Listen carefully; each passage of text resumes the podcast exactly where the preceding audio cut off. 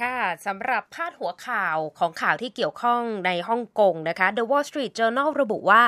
Beijing digs in on Hong Kong extradition bill ซึ่งหมายถึงรัฐบาลกรุงปักกิ่งนั้นไม่อ่อนข้อให้กับการผลักดันกฎหมายส่งผู้ร้ายข้ามแดนของฮ่องกงนะคะ ซึ่งข่าวนี้กล่าวถึงการที่รัฐบาลจีนยังไม่มีทีท่าว่าจะล่าถอยจากการผลักดันกฎหมายส่งผู้ร้ายข้ามแดนจากฮ่องกงไปยังจีนแผ่นดินใหญ่เพื่อดำเนินคดีค่ะ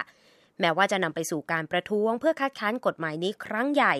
จากประชาชนบนเกาะฮ่องกงหลายแสนคนเมื่อวันอาทิตย์ที่ผ่านมาค่ะ ซึ่งรัฐบาลจีนนำโดยกระทรวงการต่างประเทศของจีนมองว่า การประท้วงเพื่อคัดค้านกฎหมายดังกล่าวนั้นเป็นการแทรกแซงจากต่างประเทศ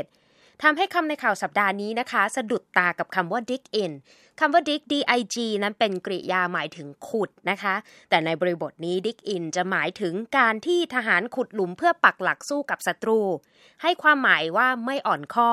ไม่ยอมแพ้นั่นเองนะคะ มีกริยาที่ให้ความหมายคล้ายกันคือคำว่า persist นะคะ p e r s i s t หมายถึงการยืนกราน carry on หมายถึงดำเนินต่อไป endure หมายถึงยืนหยัด อดทนนะคะ persevere หมายถึงมุ่งมั่น บากบัน่น ภาคเพียรนนะคะ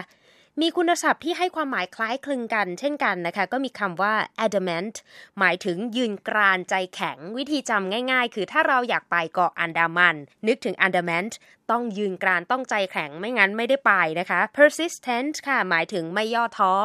ไม่ย่นย่อ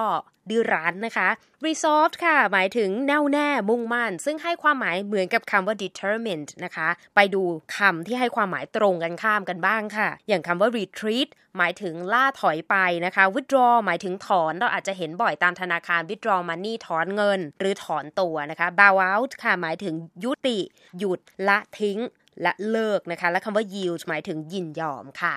นอกจากนี้ยังมีวลีของการยอมแพ้ นึกง่ายๆ ย้อนกลับไปมีภาพยนตร์ล่าสุดเกี่ยวกับสังเวียนกำปั้นอย่าง Rocky หรือ Creed นะคะ ที่ปาไปสู่ภาค 2 แล้ว มีคำว่า throw the towel ค่ะ หมายถึงการโยนผ้ายอมแพ้ในสังเวียนมวยนั่นเอง และ wave the white flag นะคะ ตรงตัวก็คือยกธงขาวยอมแพ้ ยอมจำนนนั่นเองค่ะ แถมให้กับคำว่า dig in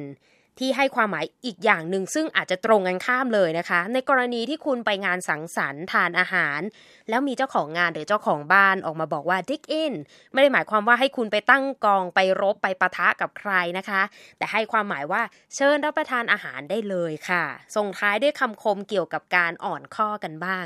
กับคำกล่าวของนโปเลียนที่ว่า in politics never retreat never retract never admit a mistake หรือให้ความหมายว่าในเวทีการเมืองจงอย่าถอย อย่าถอนคำพูด และอย่ายอมรับผิดใด ๆ ค่ะ